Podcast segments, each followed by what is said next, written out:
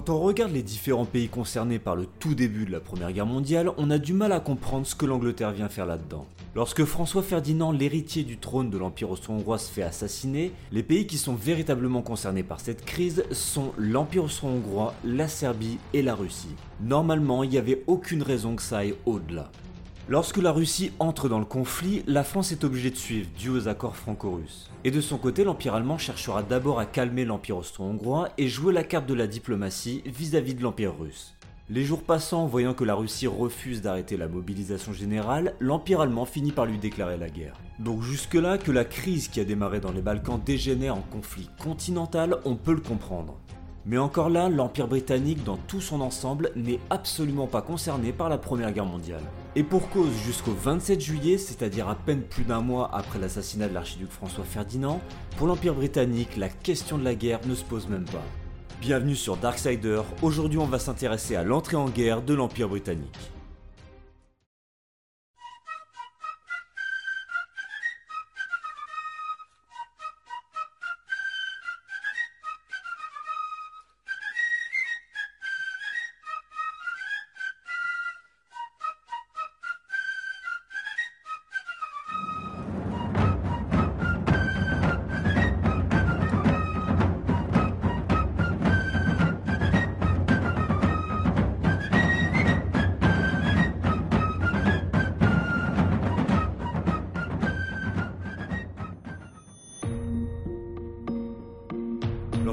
Décide d'entrer en guerre, on s'entend que le pays y veut rien du tout, il n'a pas de volonté propre, ce sont bien les élites au pouvoir qui décident.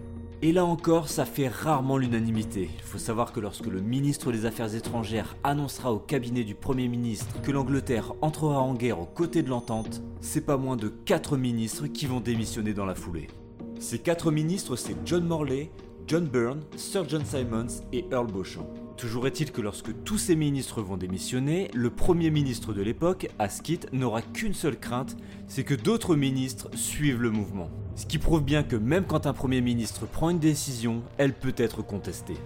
Si les quatre ministres que je viens de te citer décident de démissionner, c'est pas tant pour préserver la paix, c'est plutôt pour que l'Angleterre reste neutre dans ce conflit qui ne la concerne pas. Donc après l'attentat de Sarajevo, durant une bonne partie de l'été, l'Angleterre restera dans le flou le plus complet envers l'entente. À la Russie et à la France, elle ne fera aucune promesse de les soutenir. Dans le même temps, elle n'annoncera pas non plus à l'Empire allemand et à l'Empire austro-hongrois leur neutralité. En fait, ils vont rester dans cette situation très ambiguë jusqu'au 4 août 1914, date à laquelle le Royaume-Uni déclarera la guerre à l'Empire allemand suite à l'invasion de la Belgique. Mais en réalité, l'Empire britannique avait pris sa décision une semaine auparavant.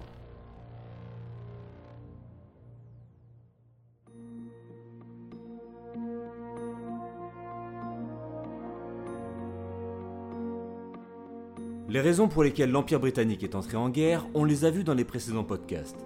Pour simplifier, leur hégémonie était contestée par deux empires, l'Empire russe, mais surtout l'Empire allemand. Ce qui était en jeu, c'était la position de l'Empire britannique au rang de superpuissance de l'époque. La volonté d'entrer en guerre, elle remonte aux plus hautes sphères du pouvoir du gouvernement britannique jusqu'à la famille royale en la personne du roi George V. Le roi, n'a pas de pouvoir absolu, il ne peut pas prendre de décision et il ne peut pas non plus s'exprimer ouvertement sur le fait qu'il veuille que son pays entre en guerre. Par contre, en tant que monarque, quand tu as l'argent, le réseau et les connexions, tu as bien plus de pouvoir qu'on pourrait le penser. Pour George V, il est absolument indispensable que l'Empire britannique entre en guerre. Le but est de pouvoir détruire l'ennemi impérial allemand dont le développement économique menace directement la suprématie anglaise. Sauf que pour pouvoir faire ça, il lui faut une raison valable, et cette raison il va pas se fatiguer à la trouver lui-même, il va confier la lourde tâche aux partis politiques des libéraux qui vont de facto entrer dans le camp des interventionnistes. Mais cette tâche elle ne sera vraiment pas évidente parce qu'il y a une difficulté supplémentaire, il faut réussir à séduire l'opinion publique.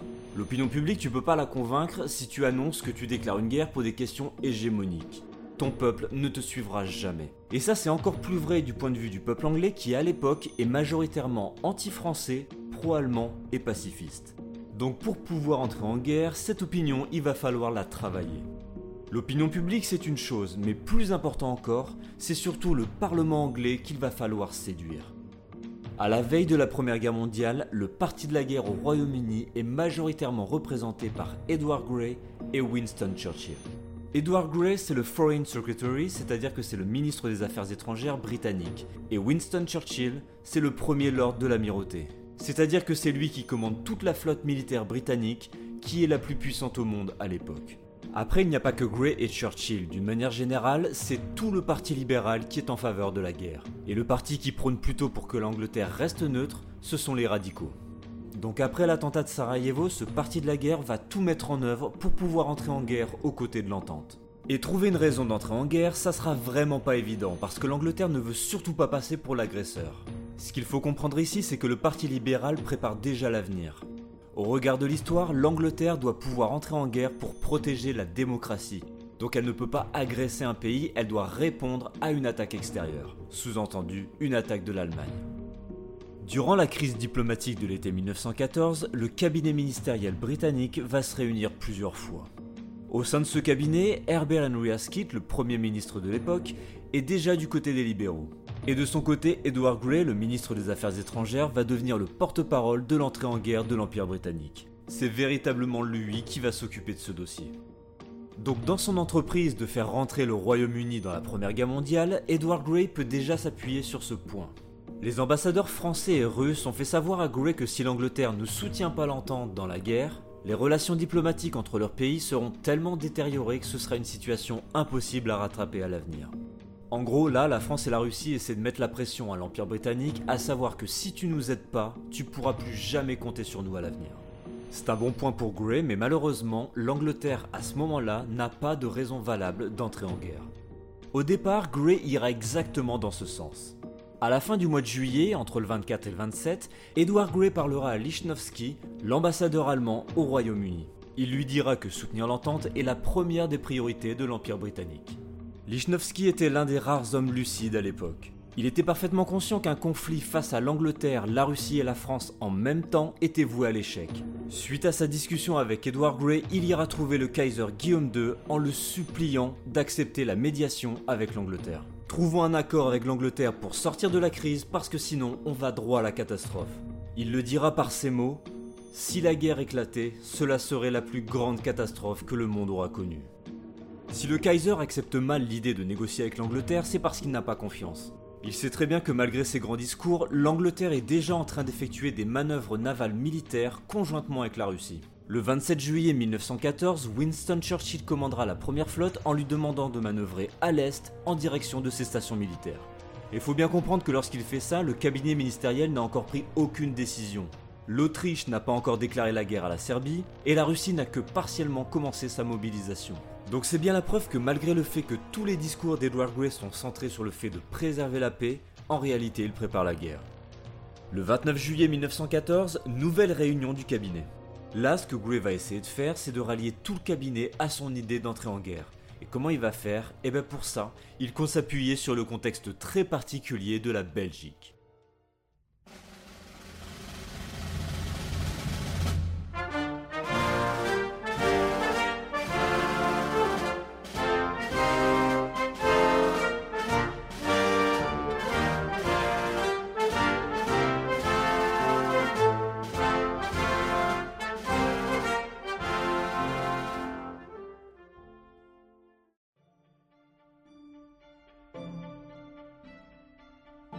La Belgique a obtenu son indépendance notamment vis-à-vis des Pays-Bas en 1830. Sauf que la Belgique continua de se faire harceler par les Néerlandais, donc pour sauvegarder son intégrité, elle fit appel aux grandes puissances européennes. Il en résultera un traité qui sera signé à Londres le 19 avril 1939, et ce traité concerne la France, l'Autriche, le Royaume-Uni, la Prusse, la Russie et les Pays-Bas. Ce traité servira à entériner définitivement la séparation entre les Pays-Bas et la Belgique. En plus d'officialiser l'indépendance de la Belgique, les puissances concernées par ce traité reconnaissent également leur neutralité vis-à-vis de la Belgique. Donc que ce soit le Royaume-Uni, l'Empire d'Autriche, la France, la Prusse ou encore l'Empire russe, toutes ces puissances reconnaissent leur neutralité vis-à-vis de la Belgique. Et ça, c'est surtout l'Empire britannique qui insistera pour que ce soit signé dans le traité. La Belgique étant située entre la France et l'Empire allemand, et plus au sud les Ardennes représentant une frontière difficile à traverser, forcément entre une confrontation entre la France et l'Empire allemand, la Belgique va se retrouver coincée au milieu. C'est pour ça que le sort de la Belgique intéresse beaucoup Edouard Goulet. Donc le 29 juillet, le cabinet ministériel se réunit à nouveau. Et c'est là que Gray abordera le thème de la neutralité belge. Le point sur lequel Gray va insister, c'est que dans un cas où la France et l'Empire allemand entrent dans le conflit, forcément, un des deux pays va devoir violer la neutralité belge. Et qui va le faire? Bah, C'est forcément l'Allemagne, parce que la France et l'Allemagne ont des traditions et surtout des cultures militaires très différentes. Dans sa manière de gérer un conflit, l'Allemagne a plutôt une tradition d'attaque, alors que la France généralement a plutôt une position défensive. Donc si jamais conflit il y a, il est fort probable que l'Allemagne se mette toute seule dans une position très délicate, et c'est justement ce que Gray va espérer. Malheureusement pour Gray, ça ne marchera pas. Le cabinet ministériel tombera d'accord sur le fait qu'il refuse catégoriquement d'envoyer ce qu'on appelle en anglais des boots on the ground. Boots on the ground, c'est littéralement envoyer un contingent militaire sur un territoire, en l'occurrence le territoire continental européen. À ça, les libéraux, donc ceux qui sont en faveur de l'entrée en guerre de l'Empire britannique, vont quand même essayer de proposer une guerre maritime, à savoir un blocus total de l'Europe en cas d'agression de l'Empire allemand. Et même à ça, les radicaux protesteront en expliquant que le Royaume-Uni n'a pas d'intérêt à se battre pour la Belgique. Puisqu'il est impossible pour Grey d'avoir l'aval du cabinet, il va tout doucement commencer à œuvrer dans l'ombre. Comprend par là que Grey va commencer à prendre des décisions sans même consulter le cabinet. Ce qui est important à ses yeux à ce moment-là, c'est surtout de gagner du temps. Donc il va commencer à avoir des discours contradictoires envers l'ambassadeur français, Jules Cambon, et l'ambassadeur allemand, Lichnowsky. Il va dire aux Français que si la situation dégénère dans les Balkans, ils n'interviendront pas, c'est-à-dire qu'ils vont rester neutres. Mais s'il dit ça aux Français, on s'attendrait à ce qu'ils disent exactement la même chose aux Allemands. Sauf que c'est pas le cas, il dira complètement l'inverse. Si la situation dégénère dans les Balkans, on respectera nos engagements vis-à-vis de l'entente, c'est-à-dire vis-à-vis de la France et de la Russie, on va les soutenir, on interviendra. La conséquence de ça, c'est que la France et l'Empire allemand ne sauront pas trop comment se positionner. Et c'est justement ça que Gouet veut parce qu'il veut gagner du temps. Par contre, Gray ne pourra pas gagner du temps très longtemps parce qu'au petit matin de ce fameux 29 juillet 1914, le monde entier va apprendre la première étape de la Première Guerre mondiale, les Russes ont commencé leur mobilisation partielle.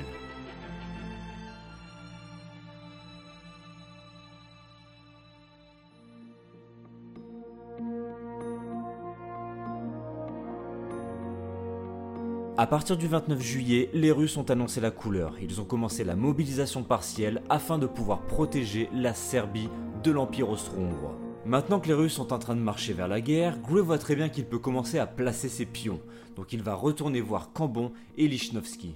Du côté français, Cambon va expliquer à Gray que la France a déjà pris sa décision. Si la Russie va jusqu'au bout de sa mobilisation et entre en guerre, la France soutiendra son allié russe. Gray lui répondra que pour le moment il ne peut pas promettre que l'Angleterre va les soutenir. De l'autre côté, avec les Allemands, Gray va expliquer à Linchowski que l'Angleterre ne s'opposera pas à une destruction de la Russie. Par contre, la chose qu'ils ne toléreront pas, c'est la destruction de la France. L'intégrité de la France est indispensable pour pouvoir garder un équilibre des forces en Europe. Mais en ce qui a trait à l'Europe centrale et plus particulièrement la Russie, les Allemands ont carte blanche. D'un point de vue diplomatique, c'est un petit peu sale, certes, mais c'est aussi particulièrement habile, parce que là, Gray est en train de faire en sorte que l'Empire allemand et la France entrent dans le conflit. Du côté de la France, Gray n'est pas obligé de se mouiller puisque la France de toute façon a déjà déclaré qu'elle soutiendra son allié russe. Et de l'autre côté, il est en train de dire aux Allemands que c'est bon, ils peuvent attaquer la Russie et la détruire, il n'y a pas de problème. Avec cette idée en tête, il faut bien avouer que les Allemands vont se sentir pousser des ailes. Et là, Bettman Hollweg, le chancelier allemand, va faire une énorme gaffe diplomatique auprès des Anglais. Bettman Hollweg va s'adresser à Edward Goshen, l'ambassadeur britannique à Berlin. Ce qu'il va demander à Goshen, c'est imaginons que l'Allemagne attaque la France, est-ce qu'il serait possible que l'Angleterre reste neutre si l'Allemagne promet de ne voler aucun territoire à la France en cas de victoire? Voler aucun territoire, mais enfin il annonce quand même qu'il ne promet absolument rien concernant les colonies françaises en Afrique. En gros, ça veut dire quoi? Ça veut dire que si l'Allemagne détruit la France mais ne lui vole aucun territoire en France métropolitaine, est-ce que l'Angleterre peut rester neutre? Là où c'est une gaffe diplomatique, c'est parce que c'est de l'ingérence. Les Allemands ont clairement essayé de forcer la main aux Anglais en ce qui concerne leur neutralité. Comme Batman Holweg lui a demandé, Goshen va rapporter tout ça à Grey. Et en apprenant ça, Edward Grey va être totalement furieux de l'attitude allemande. Deux jours plus tard, le 31 juillet, Edward Grey va s'adresser à la Chambre des communes. Et il va leur annoncer deux choses. La première, c'est qu'il a clairement dit à Cambon qu'il ne peut pas garantir un support à la France sans justement consulter la Chambre. Et la deuxième chose qu'il annoncera, c'est la tentative d'ingérence de l'État allemand dans la neutralité anglaise. Pour gagner le camp des libéraux, il annoncera aussi que lui et le Premier ministre Asquith ont déjà répondu non à l'Allemagne. Si Gray leur annonce ça, c'est parce qu'il espère attirer l'animosité des radicaux contre l'État allemand, Malheureusement, même si les radicaux sont clairement outrés de la demande allemande, ils continuent de vouloir rester neutres. La conclusion de cette réunion, c'est que les radicaux commencent à comprendre qu'il faut peut-être se méfier des intentions allemandes. Et en plus de ça, les radicaux et les libéraux tombent d'accord sur le fait que l'opinion publique n'acceptera pas que l'Angleterre entre en guerre. Par contre, elle peut peut-être changer d'avis si l'intégralité de la Belgique est violée. Gray commence à marquer des points, surtout qu'une nouvelle information va arriver très tard dans l'après-midi du même jour, le 31 juillet, la Russie a déclaré la mobilisation générale. La mobilisation générale, c'est pas encore une déclaration de guerre, c'est-à-dire que quand un pays déclenche la mobilisation générale, il y a encore une toute petite fenêtre de négociation possible, mais elle est très mince. Alors là, accroche-toi bien parce que tout va s'enchaîner très vite. La mobilisation générale russe inquiète beaucoup en Allemagne, donc le Kaiser va lancer un ultimatum à la Russie. La mobilisation générale russe doit s'arrêter dans un délai de 12 heures. En Angleterre, même s'il commence à être un peu tard, c'est un peu la panique. Le Premier ministre Asquith, Edward Grey ainsi que ses assistants personnels, Tyrell et Drummond, se mettent à rédiger un texte au nom du roi George V pour supplier la Russie de rester ouvert aux négociations pour la paix. Une fois le message rédigé, il faut quand même l'aval du roi. En gros, il faut sa signature. Donc le petit groupe va se mettre en route dans les alentours de minuit pour Buckingham Palace. Là-bas, on réveille le roi George V, on lui explique la situation et le roi apporte des modifications histoire qu'il n'y ait pas de malentendu. Mais le télégramme qui sera envoyé, il est beaucoup trop doux. Il ne met pas assez la pression sur le tsar pour qu'il arrête sa mobilisation générale. D'ailleurs, à ce sujet, un petit peu plus tard, le 3 août, Anne-Marie Williams déclarera ceci. Did we bring such pressure upon Russia? We have had no assurance of it today. Avons-nous exercé suffisamment de pression sur la Russie? Nous n'en avons aucune certitude aujourd'hui. En gros ici, Anne-Marie Williams est en train de balancer Gray et Asquith. Il explique qu'ils ont envoyé un petit télégramme gentillé, mais qui n'a eu aucun effet. Et il le savait très bien. Ce message, il sera reçu à Saint-Pétersbourg à 3h du matin le 1er août 1914. Dans la matinée du 1er août, le tsar a donc bien reçu les deux télégrammes, celui du Kaiser avec l'ultimatum et la demande anglaise de rester ouvert aux négociations pour la paix. Il commencera d'abord à rédiger un message au Kaiser à 14h et voici ce qu'il écrit dans son message. J'ai bien reçu ton télégramme, je comprends que tu sois obligé de mobiliser, mais je désire recevoir de toi les mêmes garanties que celles que je t'ai données. C'est-à-dire que ces mesures ne signifient pas la guerre et que nous continuerons à négocier pour le bien de nos pays et de la paix universelle chère à nos cœurs. Notre amitié longuement éprouvée doit réussir avec l'aide de Dieu à éviter l'effusion de sang. Anxieux mais plein de confiance, j'attends ta réponse. Ici, le tsar, il est plutôt confiant parce qu'il sent bien que du côté de l'entente, personne ne lui demande d'arrêter la mobilisation générale. Exactement au même moment, alors que l'ultimatum allemand est encore en vigueur et que le Kaiser attend que la Russie stoppe sa mobilisation générale, Edward Grey va s'entretenir avec Lichnowsky et ce qu'il va lui dire est extrêmement grave. Il va dire à Lichnowsky que si l'Empire allemand ne s'attaque qu'à la Russie et donc laisse la France tranquille, Grey pourrait lui garantir la neutralité française. Là, il faut bien comprendre que Gray n'a absolument pas les moyens de ses prétentions. Il ne peut pas parler au nom de la France, il n'a pas ses moyens, ça ne dépend pas de lui. Ça dépend uniquement de ce que les dirigeants français vont décider. Mais tu comprends bien que les Allemands n'auront aucun souci à déclarer les hostilités contre la Russie s'ils sont convaincus que la France et la Grande-Bretagne resteront neutres dans ce conflit. Le malentendu de ce message, il a été rendu possible parce que justement, les Anglais et les Allemands ne connaissent pas tous les termes qui englobent les accords franco-russes. Il n'y a que les Français et les Russes qui possèdent ces informations. Le même jour, dans la soirée, à 22h, le Kaiser répond à son cousin, le tsar Nicolas II. Merci de ton télégramme. J'ai signalé hier à ton gouvernement le seul moyen permettant d'éviter la guerre. Bien que j'ai demandé une réponse pour aujourd'hui midi, aucun télégramme de mon ambassadeur me transmettant une réponse de ton gouvernement ne m'est encore parvenu. J'ai été en conséquence obligé de mobiliser mon armée. Une réponse immédiate, affirmative, claire et irrécusable de ton gouvernement est le seul moyen d'éviter des calamités sans bornes. Hélas, tant que je n'aurai pas reçu cette réponse, je serai dans l'impossibilité de discuter le sujet de ton télégramme. En fait, je dois te prier d'ordonner immédiatement à tes troupes de ne pas commettre sous aucun prétexte la plus légère violation de nos frontières. Du côté de l'Angleterre, Édouard Grey enverra un deuxième message au tsar Nicolas II bien après l'expiration de l'ultimatum allemand. Dans ce message, il annoncera au tsar que l'Autriche-Hongrie est prête à de nouvelles négociations. Ce qui veut dire que le tsar peut arrêter la mobilisation générale puisque l'Autriche-Hongrie, qui menace la Serbie, est prête pour négocier à nouveau. Le tsar répondra à son cousin le roi George V que c'est malheureusement trop tard puisque quelques heures auparavant, l'Empire allemand lui a déjà déclaré la guerre.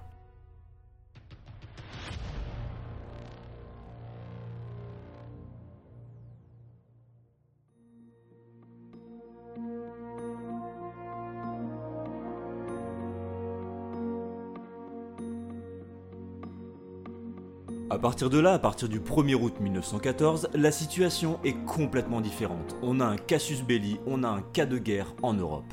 Puisque l'Empire allemand a déclaré la guerre à l'Empire russe, tous les jokers que l'Europe possédait, toutes les solutions qui ont été proposées, elles ne sont plus valables, puisqu'elles reposaient sur un principe simple, empêcher l'Allemagne de déclarer la guerre.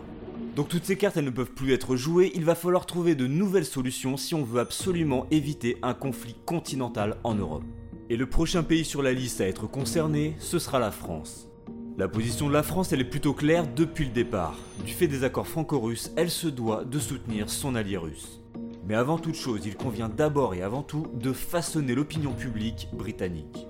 À ce moment-là, l'opinion publique n'est pas particulièrement favorable à l'idée d'une guerre, donc il faut justement réussir à le convaincre. Et pour ce faire, les libéraux vont s'appuyer sur le Times.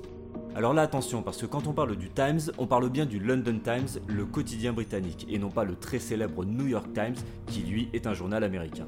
Donc le Times, il va être utilisé pour faire de la propagande, et plus particulièrement rejeter l'idée de la neutralité britannique. Cette propagande de guerre, elle va être dirigée par Lord Northcliffe ainsi que Wickham Steed, le chef du département étranger du Times qui lui va militer pour l'entrée en guerre de l'Empire britannique. L'idée qui sera véhiculée dans les médias, c'est en gros, il faut détruire l'ennemi impérial allemand. Du côté de la politique, on est toujours le 1er août 1914. L'entrée en guerre de l'Empire allemand contre l'Empire russe a bien évidemment changé toute la donne, et donc forcément le discours de Edward Grey envers Jules Cambon et Lichnowsky, il va lui aussi changer. Edward Grey va d'abord déclarer à Jules Cambon que le cabinet s'oppose toujours à l'envoi d'un corps expéditionnaire sur le continent, sous-entendu en France. Par contre, il lui annonce quand même qu'il y travaille. Il ne peut pas promettre qu'il va réussir à convaincre le cabinet, mais tous ses efforts y sont consacrés. Les Français ont un allié en la personne de Edward Grey. Tout ça bien sûr alors que le Parlement n'est absolument pas au courant de ce qu'il raconte. Du côté de l'Allemagne, c'est un petit peu différent. À ce moment précis, le Kaiser allemand croit encore que la neutralité française est toujours possible, puisque Edward Grey lui a promis. Afin de pouvoir le confirmer et s'assurer une guerre facile, le Kaiser va demander à Lichnowsky de faire la proposition suivante à Grey. Les Allemands ne toucheront ni à la France ni à la Belgique ainsi que toutes leurs colonies, c'est-à-dire qu'ils ne feront aucun conflit en Europe de l'Ouest, en l'échange de la neutralité anglaise cette fois-ci. Tout ça permettant de recentrer le conflit en Europe centrale. Comme Gray de tout faire pour entrer dans la guerre, forcément il refuse ces négociations. Si la conséquence est si dramatique, c'est parce qu'avec ça, les Allemands commencent à comprendre que respecter la neutralité de la Belgique ne leur garantit absolument pas une neutralité britannique. Un petit peu plus tard, le même jour, le 1er août 1914, à 20h du soir, le roi George V reçoit un télégramme du Kaiser Guillaume II au sujet de cette neutralité française. Sauf que bien évidemment, autant le roi que le Parlement, personne n'est au courant de cette neutralité française. Bon, le roi, ça lui pose quand même problème, parce que je rappelle que le roi, le Kaiser et le Tsar font tous partie de la même famille. Et là, on parle pas de la famille élargie, ce sont tous les trois des cousins germains. Bon, c'est tous les trois des cousins, mais bien évidemment, ils n'ont pas les mêmes rapports entre eux.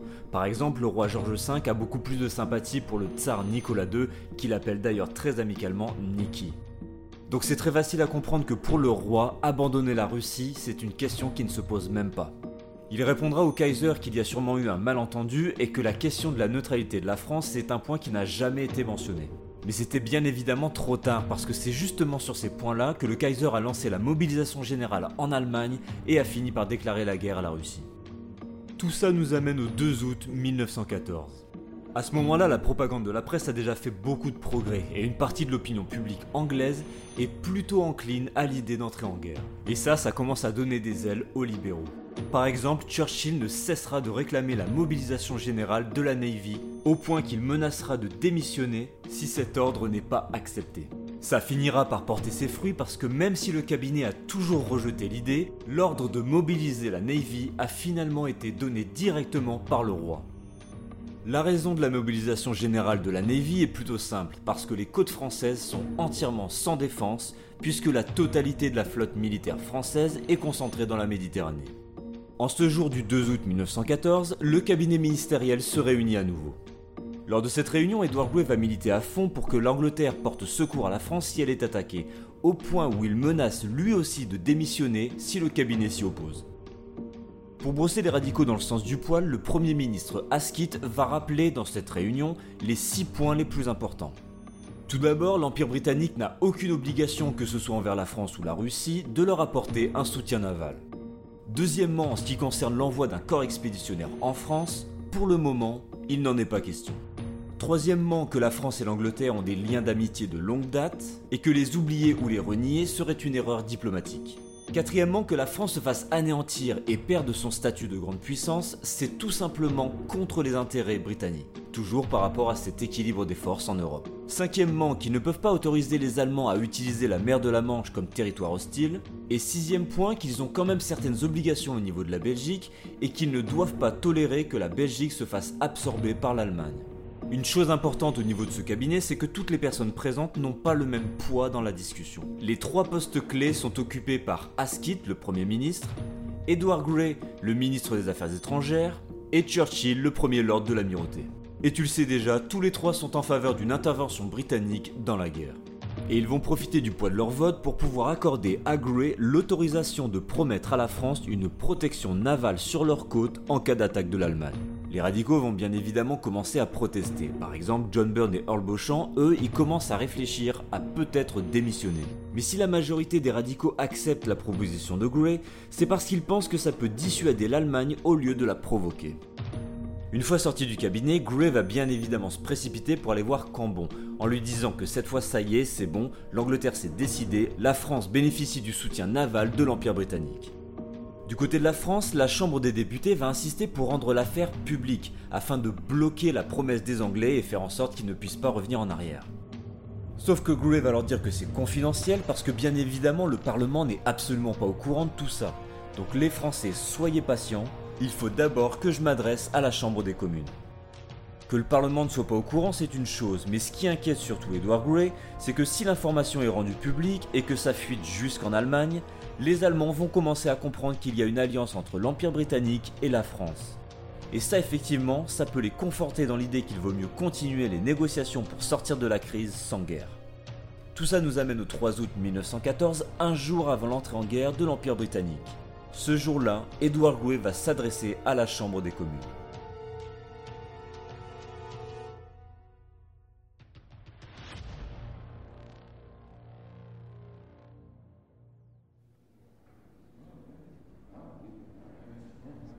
Last week, I stated that we were working for peace not only for this country, but to preserve the peace of Europe. Today, events move so rapidly that it is exceedingly difficult to state with technical accuracy the actual state of affairs, but it is clear that the peace of Europe cannot be preserved. Russia and Germany, at any rate, have declared war upon each other First of all, let me say very shortly that we have consistently worked with a single mind, with all the earnestness in our power to preserve peace. The House may be satisfied on that point. I would like the House to approach this crisis in which we are now from the point of view of British interests, British honour, and British obligations, free from all passion as to why peace has not yet been preserved. Ce que tu viens d'entendre là, c'est un extrait de la reconstitution du discours d'Edward Grey du 3 août 1914. Ça n'est pas sa vraie voix, mais le discours, lui, il est bien réel. Dans ce discours qu'il va faire à la Chambre des communes, il va aborder plusieurs points. Le premier point, c'est qu'il va bien insister sur le fait que le cabinet a absolument tout mis en œuvre pour pouvoir préserver la paix en Europe. Malheureusement, ça n'a pas marché. Il le dit à deux reprises, The peace cannot be preserved. La paix ne peut pas ou ne peut plus être conservée. Le reste du discours, qui dure à peu près une dizaine de minutes, va être concentré sur le fait que si l'Angleterre laisse l'Allemagne s'emparer de la Belgique et de la France, il y a d'autres pays qui vont tomber, notamment la Hollande ou encore le Danemark. C'est-à-dire que l'Angleterre laisse l'Allemagne devenir la superpuissance indétrônable de toute l'Europe et donc à l'époque du monde. Il y a aussi une autre information importante dans ce discours, c'est que le même jour, le 3 août, au matin à 10h55, les Anglais ont pris connaissance de l'ultimatum allemand contre la Belgique. Ayant pris connaissance que les Français s'apprêtaient eux-mêmes à entrer sur le territoire belge pour pouvoir attaquer l'Allemagne, l'Allemagne préfère prendre les devants et a donné un ultimatum à la Belgique pour pouvoir laisser passer ses troupes sur son territoire. Pour ça, elle lui laisse 12 heures pour accepter, sinon c'est la déclaration de guerre. Et enfin, lorsque la Belgique a reçu cet ultimatum, le roi Albert Ier a envoyé directement un télégramme au roi George V pour demander l'assistance de l'Angleterre. Par contre, dans ce discours, il manque un certain nombre de choses. Ce que Grey ne dira pas à la Chambre des communes, c'est toutes les propositions qui ont été faites par l'Allemagne pour éviter un conflit en Europe de l'Ouest. Plus encore, il ne va pas non plus mentionner les quatre ministres qui ont démissionné du cabinet. Pourquoi? Bah, Tout simplement parce que si on apprend que quatre ministres sont partis en représailles parce qu'ils ne sont pas d'accord, ça montre que le cabinet n'est pas uni et ça laisse une petite marge de manœuvre, ce que Gray ne veut pas laisser entendre. Et dernier point qui ira dans le sens des interventionnistes, dès que la Belgique a reçu l'ultimatum allemand, le roi Albert Ier a demandé directement par télégramme au roi George V que l'Angleterre lui porte assistance. Une fois qu'il aura terminé son discours, Gray ne fera pas encore l'unanimité. Il y aura encore des discussions, des protestations et un certain nombre de réunions.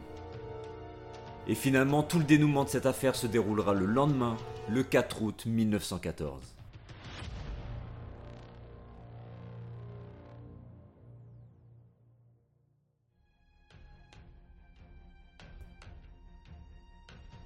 Le 4 août 1914, au petit matin, à 8h, L'ultimatum envoyé à la Belgique étant expiré, l'Empire allemand envahit la Belgique. Une heure et demie plus tard, à 9h30, l'Angleterre envoie un télégramme à l'Allemagne pour protester et exiger le respect total et immédiat de la neutralité belge. Sauf que ça fait déjà une heure et demie que l'armée allemande et l'armée belge sont en train de se battre, donc c'est bien évidemment trop tard et l'Allemagne ne se donnera même pas la peine de répondre à ce télégramme. Puisqu'ils n'ont pas de réponse, l'après-midi à 14h, l'Empire britannique renvoie un deuxième télégramme, toujours avec la même demande. Les deux télégrammes, ils ont été envoyés à William Edward Goshen, l'ambassadeur britannique à Berlin.